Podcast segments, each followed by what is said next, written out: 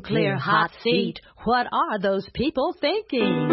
Nuclear hot seat. What have those boys been drinking? Nuclear hot seat. The corium is sinking. Our time to act is shrinking, but our activists are linking. Nuclear hot seat. It's the bomb. Welcome to Nuclear Hot Seat, the weekly international news magazine keeping you up to date on all things anti-nuclear. My name is Libby HaLevy. I am the producer and host, as well as a survivor of the nuclear accident at Three Mile Island from just one mile away. So I know what can happen when the nuclear so-called experts get it wrong. This week, we celebrate Nuclear Hot Seat's fourth anniversary. Four! Yes, four years of weekly programs. Who'd have thunk it? And we do so by taking a look back at how the show evolved and where it's going. There will also be interviews with Diane Turco of Cape Downwinders on the March for the Children that is just concluding today, meant to raise awareness about the dangers at Pilgrim Nuclear Generating Station in Massachusetts. We will also hear from Erica Gray of the Virginia Sierra Club on a truly numbnuts plan to use North Anna Nuclear Generating Station, a nuke in an earthquake zone, as a test site for dry cask storage of high burn-up spent fuel. What could go wrong? Those interviews, plus numbnuts of the week, activist shoutouts, and more nuclear information than I knew four years ago. All of it coming up in just a few moments. Today is Tuesday, June 16, 2015, and here is the week's anti-nuclear news. This one strikes a little too close to home. According to EnviroReporter.com and its extremely reliable reporter, Michael Collins, air radiation analysis for Southern California shows a significant uptick in alpha and beta radiation, according to dust analysis completed on June 1st. Results show radiation registering at 325.7% of background levels. EnviroReporter.com has not found such a high degree of alpha in its sampling in thousands of previous tests conducted over the last four years. While alpha radiation can be stopped by a piece of paper or plastic, if it is brought into the body by food, water, or breathing, it is between 20 to 1,000 times more dangerous than beta or gamma radiation to the human organism due to its relative biological effectiveness in causing cell death and cancer. If you're in LA and you've got a HEPA filter, use it juicy article in Stars and Stripes reporting that members of a U.S. House of Representatives panel said on Friday, June 12, that they are frustrated with decades of security and safety lapses at some of the laboratories, manufacturing facilities, and other sites that make up the nation's nuclear complex during a hearing in Washington, D.C., the lawmakers pushed top officials with the U.S. Energy Department and the National Nuclear Safety Administration for details on exactly how the agencies plan to revamp oversight of the contractors that run the facility. I think they meant supervision. Oversight is when you don't see something. The hearing focused on failures that contributed to the 2014 radiation release that forced the indefinite closure of the WIPP site in Carlsbad, New Mexico, the nation's only underground nuclear waste repository. Members of the panel also pointed to the disappearance of classified computers at Los Alamos in 2004 and the 2012 break-in at one of the nation's most secure sites, Y12, by an 82-year-old nun and fellow activist. Go, Sister Megan. It gets better. U.S. Representative Chris Collins, a Republican from New York, said taxpayers are on the hook for the mistakes made at Los Alamos and the repository, and he wanted to know why no one was fired. Had something like that happened in the private sector, he said those responsible would have lost their jobs and the contractor would have been sued to recoup the costs of the damages. Congress doing its job. What a concept. So what's the Nuclear Regulatory Commission doing? It's downsizing. Yes, the agency regulating nuclear power is planning to cut employees in an effort to better meet the new needs of the industry and regulators. So where we can't trust officials, the citizens are taking over. The Radiation Monitoring Project is a national initiative to establish monitoring of radioactivity in communities contaminated by the nuclear fuel chain. The project is a collaborative effort between Dene No Nukes of the Southwest region, Nuclear Energy Information Service located in Chicago, and Sloths Against Nuclear State based in Brooklyn. The organizations are working together to establish mechanisms to monitor radioactivity and the means to access the information online. And the good news is that they are attempting to raise $15,000 and they received $8,000 in a single anonymous donation. We'll have a link up on the website if you wish to donate to them. Diane Turco is one of the founders of Cape Cod Downwinders which focuses on raising awareness regarding the ongoing issues at the Pilgrim Nuclear Facility in Massachusetts. We spoke on Monday, June 15, when she was in the middle of a four day protest march from Cape Cod to the Massachusetts State House in Boston to bring attention to the lack of feasible public safety planning in Cape Cod and Massachusetts and to raise awareness of the risks they face to those who live in the danger zone. Diane Turco, Welcome back to Nuclear Hot Seat. Thank you for having me. You're currently involved with an event called the March for Our Children. Would you please describe what it is and how it came about? Well, it was actually the brainchild of John Gawley, who is with Occupy Hingham in the Glastonbury Abbey, and he wanted to raise awareness in the South Shore area because he was disturbed that people in the uh, immediate danger zone around Pilgrim didn't even understand that it was a danger zone. So he called uh, Cape Downwinders to join him and plan this event. We were marching from, we, we marched actually. We started from the town of Plymouth and Kingston. The second day we moved on to Pembroke, Duxbury, Marshfield, and Scituate. And today it was Scituate, Cohasset, and Hingham. And tomorrow Weymouth, Braintree, up to Boston. And we'll be ending at the State House with our rally with former Governor Michael Dukakis speaking, along with our wonderful state senator, uh, Dan Wolf, uh, Paul Gunter from Beyond Nuclear, and Subrata Ghosh who's with the International Network of Engineers for Global Responsibility. What has been the response along the way? Have you stopped and had conversations? Have there been little speak outs or teach ins? How have you been carrying the information forward in a visible way? We have postcards that we're handing to folks as we walk by them to talk about how they are in an emergency zone and how the state and NRC call it an emergency planning zone, but we're actually renaming it to what it really is. It's a contamination relocation zone. And a lot of young people, we were found in Plymouth, a lot of young people came up to us and didn't even know much about Pilgrim. They weren't even sure what we were protesting. So we were able to engage these young folks and we've got quite a few names and contacts now to follow through with more education. I always believe that changing languaging around an issue is one of the best ways to make points, to move it out of the cliches and the ruts of people's thinking. What has been the response when you told people that they're in a contamination and relocation zone as regards Pilgrim Nuclear Power Plant? First of all, it really indicates that there is no safe way to be exposed to radioactive materials. I mean, we all know that radiation causes cancer and the state calls it an evacuation zone, we know there's not going to be a very good chance of evacuating given the population, the roads, and as we know today, everybody will hear about it on their phone, so the roads will be jammed. So we also acknowledge too that the state has determined that people in Cape Cod would not evacuate because we only have two bridges. They'll be shutting those down.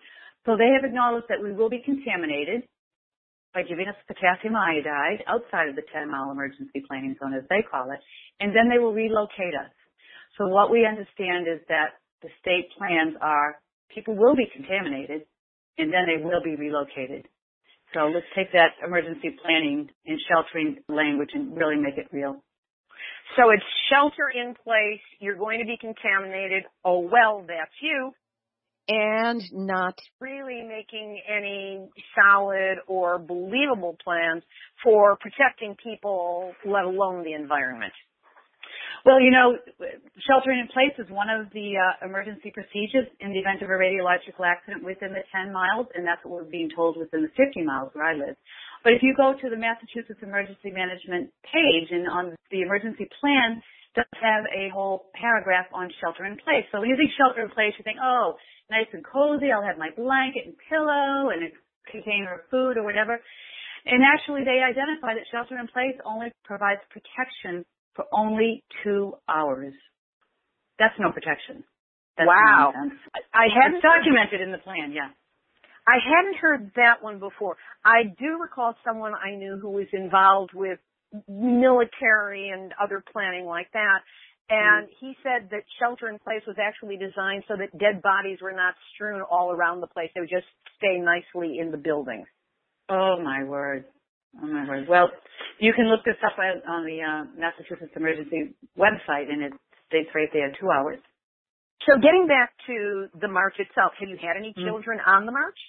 No, we are marching for the children. What has the media coverage been like regarding the march? So, you know what? Our goal was to raise awareness in the South Shore, and every day there have been reports in the local newspapers about the march. And tomorrow we're looking at more global news coverage because we'll be in Boston at the State House with former Governor Michael Dukakis speaking. What can people do in making this even more effective than it already has been? There are a few things. One is we're asking Governor Baker to call on the Nuclear Regulatory Commission to revoke the operating license of Pilgrim Nuclear because public safety cannot be assured. Um, again, we're saying the only way to be assured of safety is not to be exposed to radiation. Secondly, we're asking the governor to not approve the mass emergency plans that won't protect the public. You know, it's it's it's quite a facade. Um, so we're asking those two things. The third thing we're asking people to is come and join us. We are now um, Massachusetts Downwinders, madownwinders.org is our website. Join us in this fight to close Pilgrim because democracy is a verb, and we need to get out in the streets. We need to make a lot of noise, and we need to gather together to call for the closing of Pilgrim. So in other words, get off Facebook, take your phones with so that you can stay in touch with Twitter, and mm-hmm. join the action, lend your bodies to support so that there's a visible turnout as well as the emotional and philosophically supportive turnout that you get with digital media. Absolutely, absolutely. As Ralph Nader said, in democracy you have to show up. Well, here's to a great number of people joining us. Thank you for showing up and all of the others with our best wishes and stay in touch. Let us know what's happening up in Massachusetts with Pilgrim for Nuclear Hot. We do. Thank you, Libby. Diane Turco of Cape Cod Downwinders. Here's hoping that today's Massachusetts State House rally pulled media coverage, good crowds, and the attention of that state's politicians. Over to Japan, where the government and Tokyo Electric Power Company, TEPCO, have obviously been working with focus groups in order to figure out their talking points regarding Fukushima. They just announced that the disaster mitigation at Fukushima Daiichi, which they laughingly referred to as decommissioning, is being shifted to a policy focused on reducing risks rather than speedy operations in order to prevent negative impact on, get the phrase, people and the environment. Yeah, and now they're feeding their workers hot meals from locally sourced ingredients. Mm-mm-mm. Meanwhile, Banyan Analytics, an institute that assists the U.S. government in developing strong emergency preparedness and response systems in the Asia Pacific area, has issued a report stating that few issues in the Asia Pacific security horizon are more worrying and potentially more destabilizing to the region than the decommissioning and cleanup of the Fukushima Daiichi nuclear power plant. The situation is dangerous enough that a single mistake could potentially lead to a radiologic disaster far worse than the initial disaster. The report states, the situation in Fukushima is so fragile that a number of things could go wrong at any moment to make the currently risky situation turn globally catastrophic. Support for Japanese Prime Minister Shinzo Abe baby has fallen to the lowest level since he took office in 2012 to just over 40%. And over the weekend, 10,000 people turned out to rally against him near Parliament on Saturday, and 25,000 got together on Sunday. The protesters oppose his policies on violating the Japanese constitution and his push to restart the nuclear reactors. 6,500 people from Futaba, the evacuated town that used to co-host the Fukushima nuclear power plant, are asking that two major signboards extolling the future of nuclear power be preserved as a testament to the myth of nuclear safety. Among the slogans they want to preserve, nuclear power is the energy of a bright future. Arbeit macht frei. Internationally, the Canadian government has announced that their decision on whether or not to approve the $1 billion Kincardine nuclear waste storage facility, less than one mile from the shores of Lake Huron, will be postponed until after elections in the fall. Don't want their decision influencing the elections now, do they? Opposition to this waste dump keeps growing. U.S. Senator Mark Kirk, a Republican of Illinois, has called for President Obama to do something to protect the Great Lakes, saying what common sense would lead most people to say, which is storing nuclear waste underground along the shores of the Great Lakes directly jeopardizes the well-being of this shared natural resource. And I urge the President to work with the Canadian government to postpone this decision and protect our lakes for generations to come. This from a Republican to President Obama. You know the situation's bad if you get that kind of action going. In Belarus, a large forest fire has been reported near Gomel, which is 132 kilometers or 82 miles from Chernobyl. In the nearby village of Zhonniki, everyone is reported to be staying indoors because there are high levels of radiation. And now, nuclear hot seat, nuclear hot seat. Nuclear hot seat, none that's out a week. This is actually from last week, but it is too good to not use. Amber Rudd, the UK's new Secretary of State for Energy and Climate Change, says new major infrastructure projects should be pretty, they should be aesthetically pleasing, and that includes nukes. She actually said we're hoping to build new nuclear plants in the UK over the next few years, and I think it is a reasonable ambition to make sure that these big projects have aesthetic appeal as well to help win over the public. Lady, Dr. Ian Fairlie's work shows that leukemia rates go up in proximity to nuclear reactors. We've all seen pictures of the horrible transgenerational mutations taking place one, two, and now three generations after Chernobyl. Plutonium laced, not quite spent fuel rods remain toxic for literally tens of thousands of years. There is nothing pretty or aesthetically pleasing about anything to do with nuclear. And that's why, Amber Rudd, with a great big Amber alert, you are this week's Nuclear Hot Seat, none that's out a week. Let's get right into the week's features. Just in time for this week's show, World Nuclear News, that PR mouthpiece for the nuclear industry, put out an article headlined the state of Virginia has the potential to be a nuclear energy leader in the USA and sent it out under the headline, Virginia can lead the nation's nuclear renaissance. Now, the R word in connection with nuclear has been long discredited because it's like the anti-renaissance. It's been going backwards for a long time. So, Sisyphus, you're not going to get that rock up that hill. And this article is based entirely on a position paper published by the Thomas Jefferson Institute for Public Policy. Sounds really official, doesn't it? But if you scratch the surface, the Thomas Jefferson Institute for Public Policy is just a right-wing libertarian quote unquote think tank funded by the Koch brothers. So really, this is the equivalent of a pro-nuclear PR agency writing policy reports and shoving it down the throats and up the other places of legislators in Virginia and elsewhere around the country. Well, as they say in my neck of the woods, two, two, two on that. To get the real story of what's going on in Virginia, even before this article came out, we spoke with Erica Gray. She is the Nuclear Issues Chair for the Virginia Sierra Club and keeps a close eye on what's happening with Dominion Power's two nuclear reactor facility at North Anna in Virginia. As a reminder, North Anna was only 11 miles from the epicenter of the 2011 5.8 earthquake on the East Coast, and there's still a lot of questions about the soundness of that facility. So here's some information on North Anna that you can trust. Erica Gray, welcome to Nuclear Hot Seat. Uh, Libby, for having me on. Let's start out with you telling listeners a bit about the work that you do within our movement. Well, I'm here in Virginia, and I am on the Sierra Club Virginia chapter board. I am their nuclear chairs issue person. I'm kind of like the watchdog for North Anna Nuclear Power Station that's in Louisa, Virginia. And I do kind of keep an eye on the Surry plant as well down in Surry, Virginia.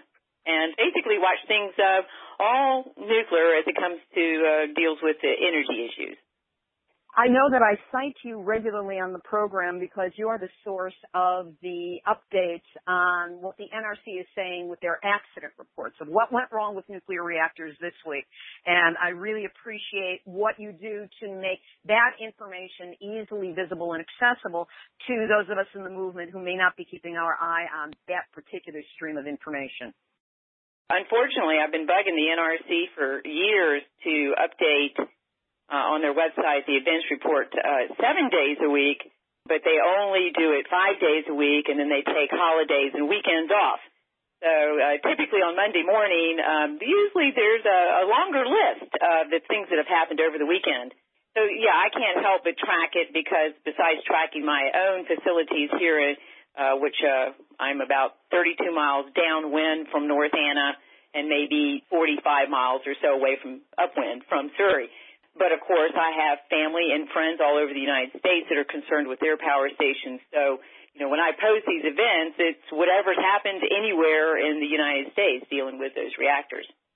You also keep your eye on other issues and recently brought to my attention an item about sister fuel rods as regards the state of Idaho. Could you first explain to us what these sibling, these sister fuel rods are?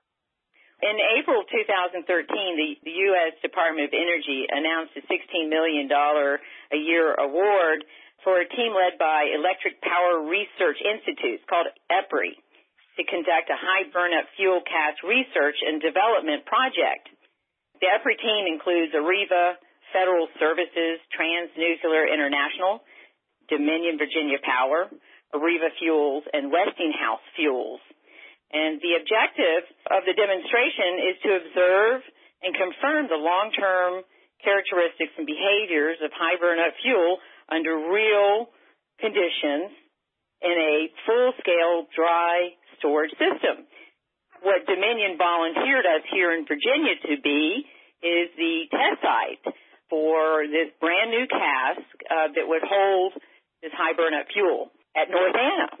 And of course, if you remember back in 2011 when Virginia had an unprecedented 5.8 earthquake, uh, it was 11 miles from North Anna Nuclear Power Station that knocked down both the facilities, uh, both the reactors, and was offline for uh, a couple of months when they were allowed back online, it was a relatively short period of time, and they had only done examination, close examination, or as close as they could, of the underground piping of one of the plants. Said that's okay if it's good for one, it's good for the other, and they put both plants online. So there were a lot of objections at the time and questions about the safety of bringing them both back online. Yes, exactly. Uh, Paul Gunter uh, with Beyond Nuclear and some folks with Not on Our Fault Line, APV, the Alliance for Progressive Values, and uh, of course I was part of the team. We filed a 2.206 to not allow them to restart because of a lot of issues, not just because they weren't going to check more of the piping, but I mean we had missing seismic sensors. We had them in the wrong positions, in the wrong locations I mean, there was a lot of different issues. But of course, you know, they kind of just, you know, overrode it and went ahead and started back up the facility. Of course, the reason why you know, talking about these sister rods and this dry cask experiment, kind of crazy to think that Dominion's volunteered us to be this test site because they want to put this test cask on the pad there at North Anna where 25 of the 27 vertical casks moved some up to four and a half inches during our earthquake. So, mean, the area is not stable. Um, it's actually that area is considered, it's called the Central Virginia Seismic Zone. And the longer time goes by, we find that there's multiple fault lines. Essentially, it's a very bad location for the two reactors already, but to think that we're going to do a test cask, it hasn't been done really ever for high burnup fuel. So going back to the sister rods, this plan they have, mind you, Dominion still, and I've been told they're going to file for an amendment for their fuel storage facility license. They need to file for an amendment to be able to do this test site.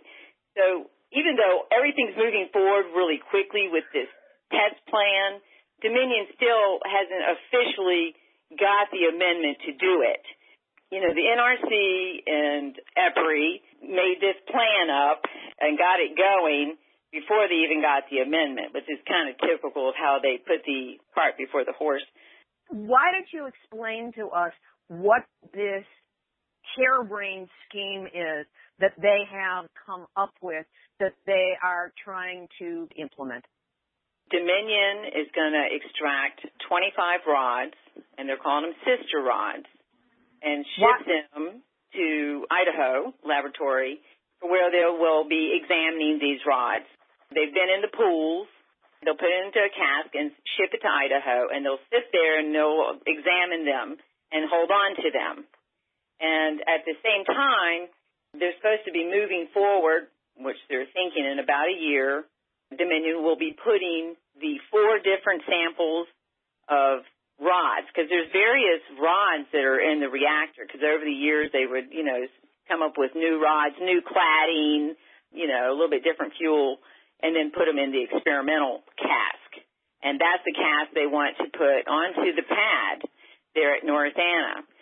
Then this cask is essentially a transnuclear 32 cask. The only difference will be is it'll have um, more monitoring availability on the lid, and it'll have coupling that can for temperature gauging of the rods inside the cask. And then they'll put the cask on the pad and let it sit there for about 10 years and keep checking on it, supposedly. And then they want to pack it up and ship it again, probably to Idaho or to another facility to open up the cask and examine it after it had been sitting there for so long and after it had been transported, which is really kind of crazy because preliminary data coming out already on high burnup is the fuel has been more enriched, so it burns hotter, it stays in the reactor longer, and it's um, more susceptible to cracks, corrosion, and breakage. And so there's definitely a lot of worry with that. You know, I, I couldn't understand at first, like, why did Dominion volunteer us? But then in doing research, I found that they were the ones, because only one dry cask has ever been opened up and examined. Again, uh, it was Virginia Dominion Power, and it was done in 2000, and I think the experiment actually, when they started, was 1999. So let's walk through what it is that Dominion is planning. First of all, they have this cask. This is a cask that has not been used before in the United States, or has it been used in other no. countries? No, actually, it's the transnuclear ones that they use now. It doesn't sound like there's a lot of modifications other than the lid's going to be modified to have a little more ability to monitor the gases, and couplings are going to be attached to the assembly so they can monitor for heat. So it's uh, one of these vertical designs. So I don't think it's a lot different than what they're using right now. So it's slightly modified. Donna Gilmore of San Onofre Safety has done a lot of research into high burnup fuel and dry cask storage, and she refers to the thin canisters, the thin casks. I refer to them more as tin cans, but she she speaks about the ones that are being proposed here by Southern California Edison for the San Onofre waste that are already in use up in Diablo Canyon, which are only 5 sixteenths of an inch thick and they have no ability to monitor the contents. There's no ability to figure out if there is any leakage or not. And if they do leak, there's no way to fix them from what you're saying, this canister they want to do the test on has some minor modifications in terms of monitoring the content, but are we still talking about the 5 16ths of an inch of thickness for the canister itself being the only thing between us and all of that highly radioactive spent but not really spent fuel? Right. Well, you know, as it comes to the cask design, exactly, because um, I've been on a call before with Donna in California and me in Virginia, and we were on the call with the NRC, you know, talking about high burnup fuel storage. The difference is the TN32 is different from the Holtec, I guess, cask that they use in California. To find out that it seems that uh, reactors around the country have different types of fuel. So Dominion is um, really focusing only on the types of fuel that we have here. So it, it really won't pertain, you know, the, the, the whole cask system and the test really won't show what the other fuel types are going to look like. Donna's obviously done a, you know, a great job on really getting down to the nitty gritties of exactly how the casks are designed. I haven't spent quite as much time on that, uh, other than to know that, you know, the, the 27 vertical casks that are on the pad now don't have the couplings and don't have the special lid that's going to be attached for more monitoring of the cask and of the contents. But it still doesn't make me feel any better because uh, essentially, you know, we're talking about a difference of fuel types and the high burnup being a lot hotter and pretty much just putting it in the same, like you said, tin can and uh, hoping for the best. As it goes for that very first and only dry cask that was ever opened, was opened in 1999, 2000 range. It was a Castor V21 and it was actually shipped from Surry. And they said, oh, it looked fine, no problem. So really only one canister cask, dry cask, has ever been opened since we've been putting spent nuclear fuel in these casks. And how long had the fuel actually been in there when they checked? Well, it looks like it was in there for 15 years. Which is, of course, nothing compared to how long it's going to take for this stuff to go flat. How long are they approved for? Because with the whole tech canisters, I believe the NRC will only approve them for 20 years. And that means we're going to need a whole new set of casks in 20 years. How long are they proposing that the one they're testing now would be good for if it proves out? Well, you know, basing everything on what transpired last year with the waste confidence ruling, spent fuel can stay on site 120 years or maybe indefinitely, uh, and they've already said that they think the casks are fine. But this kind of proves it's not fine because they are worried they might not last. The reason why we're doing this test cask at North Anna for high burnup fuel because we really just don't know. It's it's guessing and hoping as we pray. You know, I mean, here in Virginia, we formed a coalition where we are going to have to ask for a hearing, but ironically, they won't give me a date when this amendment that Dominion has to put forth. They're saying, oh, it's probably going to be in July. Well, can someone contact me so I can know when that is and so I can read the document? And they said, oh, well, no, we can't do that. You'll just have to keep an eye and see when the docket hits. And I'm like, oh. oh you know, that's like a con person saying, trust me. Uh, this is a ludicrous situation. So when you say they need to get an amendment, who do they need to get an amendment from? They need to file an application for an amendment for their dry cask storage pad, their facility, their independent storage facility because this will be different than what they already have there. And so there's an amendment they need to file, and the NRC needs to approve it. So what they want to do is take one of these casks, stuff it full of high burnup fuel, spent fuel rods that have come through the years and keep it on site in North Anna and then somewhere 10 years down the line take it to Idaho to open it up? Correct. Why take it to Idaho? Well, from what I understand, they actually are going to probably have to build a facility to be able to open it. That one call that uh, Donna and I were both on, it kind of made it sound like they didn't even have the facility ready to be able to open a canister. I imagine it's going to be pretty lethal when they want to go open it up, especially if you know if it's damaged or something. I mean, there's a lot of unknowns with this, and there definitely needs to be a lot more clarity that needs to come forward. But the idea is leave it on the pad and be checking for the gases. Now, I was told by an NRC, Mark Lombard, which Donna also knows and speaks with, he ended up telling me, well, you know, you know, after 10 years, they might not need to open it. like, In other words, what? they're going to put together this experiment, but then they're going to call off the experiment and say, ah, we're better off not knowing. Yeah, no, it looks fine. You know, no, no need to really open it. I guess is their take on it. It's really kind of crazy.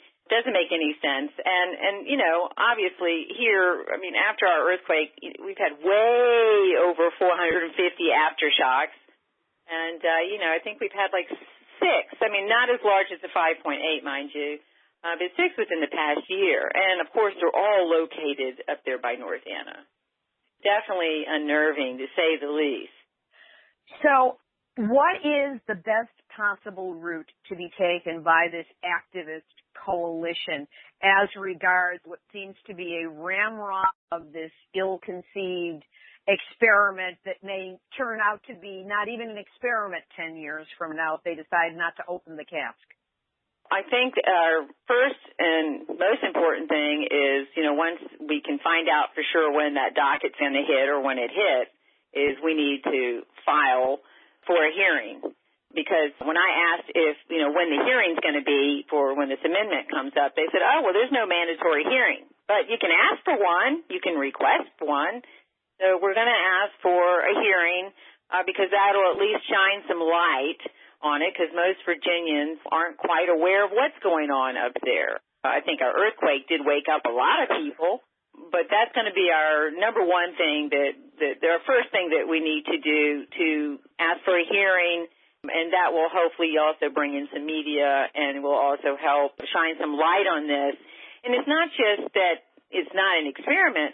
I mean, we are talking about putting four different types of cladding and rods together in one cask, and it's all high burn up fuel and putting it on a pad where there's 27 other casks.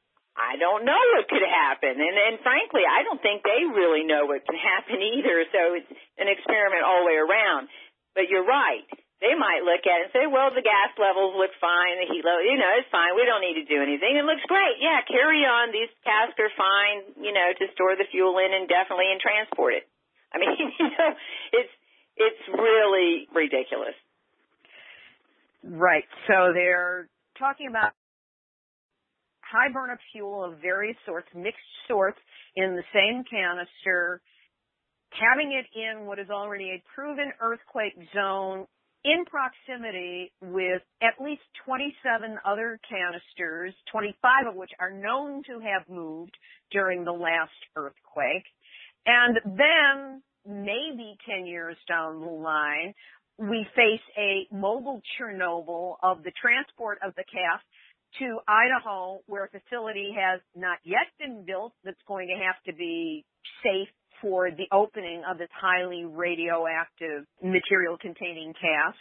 If they even build it at all, unless they look at it and go, eh, it looks good, it must be good. And they turn their backs on it, hoping that the rest of us have stopped paying attention to it.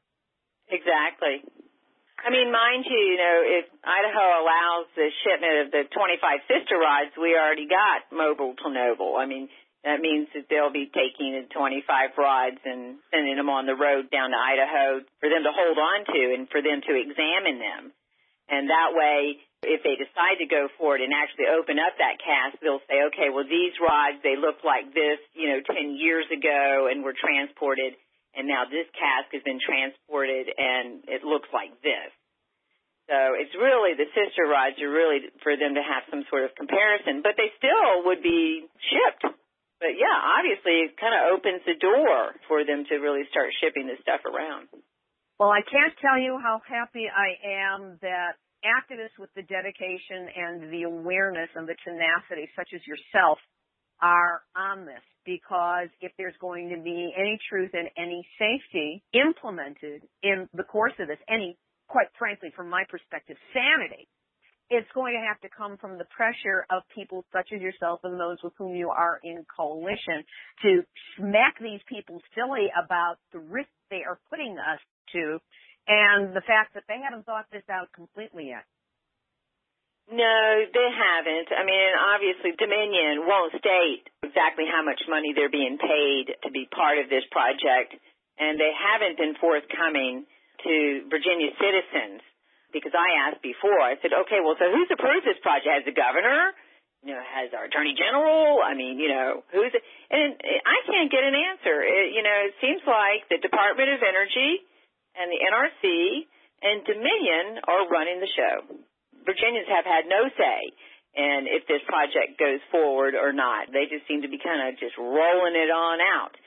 You know, there's already, just like most of these nuclear power plants around the country, they're old and getting rickety, and every day there is some problem or something's breaking. And past year we had a couple of broken spent fuel rods when they removed them from the reactor during refueling. We have an ongoing tritium leak. It's on site, like they call it, in the protected area. Protected in what way and for who and from who? exactly. Well, basically, it's kind of ridiculous because you know it's just not outside the perimeters of the facility. But still, I mean, we're talking about groundwater uh, contamination.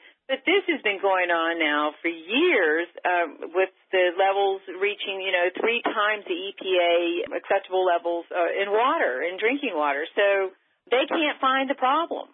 And so, you know, of course, I have absolutely no confidence in us moving forward with an experiment when they can't seem to manage to even find the leak that we have ongoing now for years. So yeah, I'm, I'm very concerned. It inspires me to keep on and I read a lot of documents to go to a lot of different meetings and as much as I can find um, and share with others and in our coalition so that, you know, we can hopefully get our governor and elected officials aware of what's going on. Because in all this mix, Libby, they have still got that proposal for a third nuclear reactor at North Anna. And Mr. Weekley of Dominion Power has already stated this past year at the legislative session that this new reactor that has never been built or commercially operated anywhere in the world, it only exists on paper, it would cost more than $10 billion and take over a decade to build. And I'm like, oh my goodness, what could we do that's so much safer and doesn't produce more nuclear waste and wouldn't endanger our lives with that much money and effort and time? I've been told before when I've mentioned to the NRC, well, why would we want to put another reactor where it's in our seismic zone where the other two reactors have been knocked offline? And the Dominion representative said, oh, well, don't worry, Erica this new facility is going to be two times as strong as the other two reactors. I said, ah, well, what good is that if Unit 1 or Unit 2 go down in our next earthquake? And then we got Unit 3 there. I mean, well, it, it won't be of any good. I, think we're, it would be really wrong for us to put all our eggs in the in one basket and and then have you know, three reactors at North Anna. So, you know, there's multiple things that we are fighting here. We're fighting against a third reactor. We're trying to push that they have to fix the leak, the tritium leak there. And we're fighting this demonstration experimental cask that they want to do at North Anna as well. It's multi-issued here, but yeah, I can't help but uh, be involved. Well, I'm glad that you are. I hope to be able to find some reporter in your area who really would be interested in landing a Pulitzer because this is a huge story that deserves really in-depth reporting on it. Erica, it's great to know that you and the others down there are on the job and on point with this and do keep us informed so that we can pass word on to other listeners of Nuclear Hot Seat. Well, Libby, it's been a pleasure, and let me say, I love your program. I listen to it every week, and you do a marvelous job. Thank you so much for the work you do. It's so important, timely, and just love it. Thank you, Libby. Thank you. Erica Gray, Nuclear Issues Chair for the Virginia Sierra Club. A reminder that Nuclear Hot Seat relies on your donations to keep this show up and running. So if you wish to donate, or maybe send us an anniversary present, hint hint, you can go to nuclearhotseat.com, scroll down on the homepage, click on the big red donate button, and knock yourself out. Know that anything you can do to help support us is really deeply appreciated. Here's today's activist shout out combined with the final thought. Four years of nuclear hot seat every week? Who'd have thunk it? But it was four years ago, during an unplugged retreat to the mountains, that I got the hit to do a podcast on nuclear issues. The following Tuesday, despite my resistance, I posted a single notice on Facebook for a conference call, and when I got on the line, two other people were there. I am eternally grateful to you, Tim and Wanda, for the support that you gave me that day.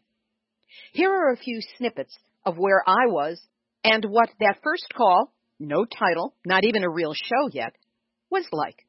Okay, here we go, guys. Um, okay. My name is Libby HaLevy, and we are talking on Tuesday, June 14th, 2011. And uh, the purpose of this call is to discuss the nuclear issues that are going on in the world. Um, since Fukushima, on March 11th of this year, uh, I have been absorbed in what's going on, the information that's out there, the various ramifications it's having, the lack of information that is getting to most people, and what it is that we need to do in order to maintain our health, maintain our sanity, and do something to turn around the nuclear situation so that we're no longer being um, subjected to the dangers of having a dirty bomb in our backyard. This is about sparking an activist response. Um, a lot of times online we get all excited and we sign petitions and we forward videos and we say, "Oh, look at this! Oh, isn't this isn't this upsetting? Oh, isn't this terrible?" And then it all dies down and goes away, and nothing has translated into action in the analog world, in the physical world. It's just been a brouhaha online. So, what I would like to do is address this from a perspective of what can we do to take action small steps leading to larger steps that can put an activist response into the world so we can start turning this thing around. I need to add that at the time, I was not in touch with a larger activist community. I had no one in my life who wanted to discuss the nuclear issue at all. Here's something that was on my mind in a much deeper way. So, what this speaks to to me, and the thing that has haunted me from the start, is that I believe that in all honesty, the nature of life on earth just changed. Yeah. I believe, and it scares me to even say this and put this out, but this is what has been haunting me and I, I need to get it out there.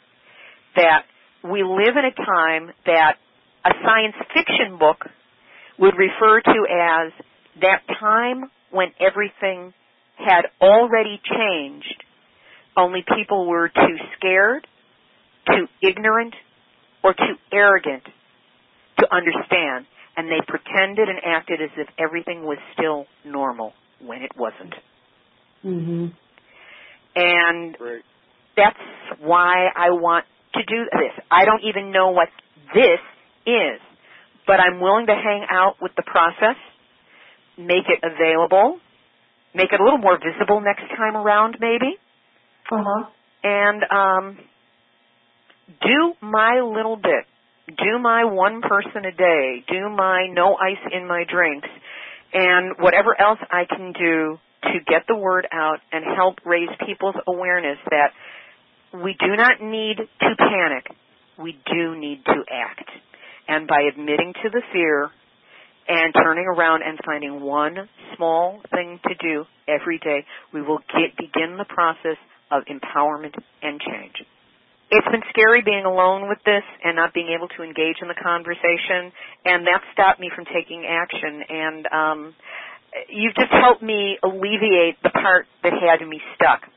So here's two more action, and um, let's start turning this around. One tiny action at a time, but if we all take it, it's amazing what we'll be able to do. You did a beautiful job, Lucy. Thank you. I'm actually going to post a link for this as soon as I figure out how to do that. me, and, me and my techie, my, my, my boomer techie luddite uh, uh, behavior. Well, I didn't stay a techie luddite for long, and I didn't know what this thing was that I was doing, and because of that, it kept changing. At first, I didn't know how to post the show as a podcast, and it was just a conference call done live at 4 p.m. Pacific time on Tuesdays. During interviews, I would open up the lines for questions from the listeners with the following results. Well, I'd like to open this up for uh, Q&A. If there's anybody in the listening audience who has a particular question, we're talking with Kevin Kamps, uh, who's the radioactive waste watchdog at Beyond Nuclear, and uh, he's been opening our eyes to a lot of very important information to consider. So if anybody's got a question, jump in now.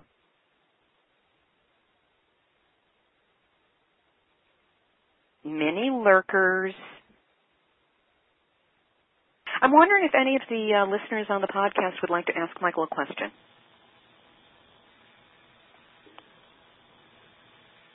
let's find out if there's anybody on the line who can actually get through to ask a, a question of Michael Keegan, who is the chair of Nuclear Free Great Lakes. Uh, does anybody have a question for him? I could go on, but you get the idea. It didn't matter who I had on the line or what we were discussing. I came to realize that the last thing anyone was reliably going to do is jump on the line and ask a question of my interviewee at 4 o'clock on a Tuesday afternoon Pacific time. So that feature got dropped. Then somewhere along the line, I was unable to do a live interview, so I recorded one. And that gave me the freedom and flexibility to record interviews whenever someone was available. Pre and post production were born. The sarcasm took some time. At first, I'd say something snarky and then edit it out, thinking, this is nuclear. This is serious. Who am I to be cracking jokes about it? But the early shows were often so grim that I couldn't listen to them. So sometimes I let a bit of snark through, and that's what people responded to. So pardon what I refer to affectionately as my anti-nuclear Tourette syndrome, but sometimes it feels like a good pun is the only way I can get through a story. Originally, each episode of Nuclear Hot Seat started with me reading the same intro material. Then one day, I read someone's post online saying that the sirens at San Onofre Nuclear Power Station had gone off, and my first thought was, sirens? They've got sirens? So I called the PR department at San Onofre, and they actually sent me a direct link to the audio which led to this being the show's opening. That is the sound you never want to hear. It is the sound of a warning siren going off at a nuclear power plant. But whether you can hear that sound or not, we are all in the nuclear hot seat. Well, that was an annoying bit of doom and gloom. No need to gild that particular lily. So I started hunting around for something else to start the show with. And I used to write musicals, and I'd been humming the start of what I thought would be a good theme song in my head. Fortunately, among my circle of friends are many professional musicians, including Marilee Weber, looks like Weber, sounds like Weber, who stepped in to take this little ditty that was buzzing around in my brain and arrange it a la Andrews Sisters in three part girl group harmony.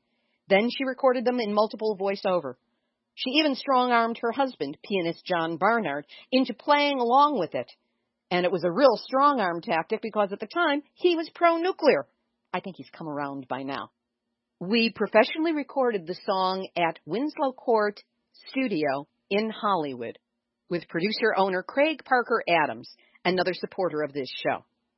We did it just in time, too, because the next show, the first one to have this theme, featured Arnie Gundersen being interviewed on what he would do were he in charge at Fukushima, along with the announcement of Japan winning the 2020 Olympics for Tokyo. A perfect storm of a program that led to almost half a million downloads in a week. This is still the record. As I look back over these four years, the journey has been remarkable. With the help of you, the listeners, I've been able to travel to events to bring back special reports. Dr. Helen Caldicott's two New York symposia, one on Fukushima and the other on nuclear weapons. The Uranium Film Festival and World Uranium Symposium in Quebec City. Coalition Against Nukes rally in Washington, D.C. And panel discussions with Ralph Nader in New York and at the Massachusetts State House, as well as all kinds of goings on up and down the coast of California. Our reach has been extended with the help of many friends. On April 8th of 2013, we began to be syndicated online by ucy.tv.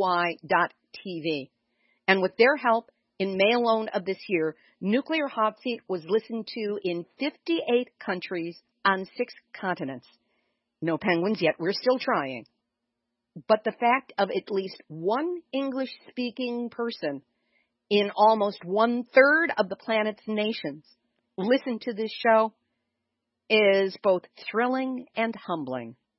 If I ever wondered about the show's effectiveness, we were hacked two years ago, and now this show and the interviews presented on them are being cited as source material in mainstream media reports. I have not managed to do this alone. Along the way, I've been helped by all of you who feed me tips, straighten me out when I make a mistake, suggest stories and guests, send me links, and otherwise cheer me on. And boy, you'll never know how much that means to me. To all of the interviewees, I thank you from the bottom of my heart for being so gracious and generous in sharing your genuine expertise in our interviews, as well as everything you have done throughout your lives to gain that expertise. Regular behind the scenes helpers include Joni Ray, who helps me make videos of each week's audio program, and Scott Portsline, who helps me cut hours off the editing process when he explained Audacity to me. Plus, there are all the activists out there who field my emergency Tuesday production day email saying, help, what does this really mean? And get back to me with such speed, good humor, generosity of spirit, and reliable facts.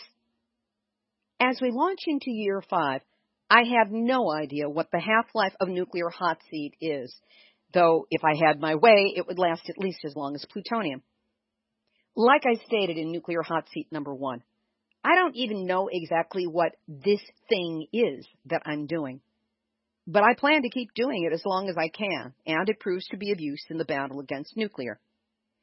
The nuclear hot seat mission statement is provide the news with the greatest accuracy possible provide context and continuity so people not only learn the week's facts, but have a way of understanding what they mean.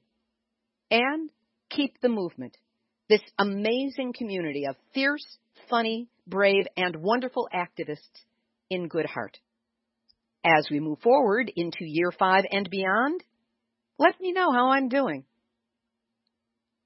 This has been Nuclear Hot Seat for Tuesday, June 9, 2015. Material for this week's show has been researched and compiled from ENEnews.com, EnviroReporter.com with Michael Collins, SputnikNews.com, FT.com, Yale Journal of Biology and Medicine, Stars and Stripes, TheHill.com, DineNoNukes.org, JapanNews.com, Banyan Analytics, ChinaDailyAsia.com, Asahi.com, Counterpunch.org, Enformable.com, and Lucas Hixson, Coalition Against Nukes, WiseInternational.org, the PR Hex and Flax of World Nuclear News, and the bright, brave, bold, and marvelous, simply marvelous, darling members of the Nuclear Hot Seat Facebook community, which you are all invited to join. Theme music written by me, sung by Marilee Weaver. Nuclear Hot Seat is syndicated by UCY.tv and is also available on airprogressive.com and iTunes under podcasts. Our archive is available on the website, nuclearhotseat.com, or on iTunes, and our YouTube channel carries the show under Nuclear Hot Seat Videos. Nuclear Hot Seat is the activist voice on nuclear issues. So if you have a story lead, a hot tip, or a suggestion of someone to interview, send an email to info at nuclearhotseat.com. We are copyright 2015, Libby HaLevy and Heartistry Communications. All rights reserved, but fair use allowed as long as proper attribution is provided.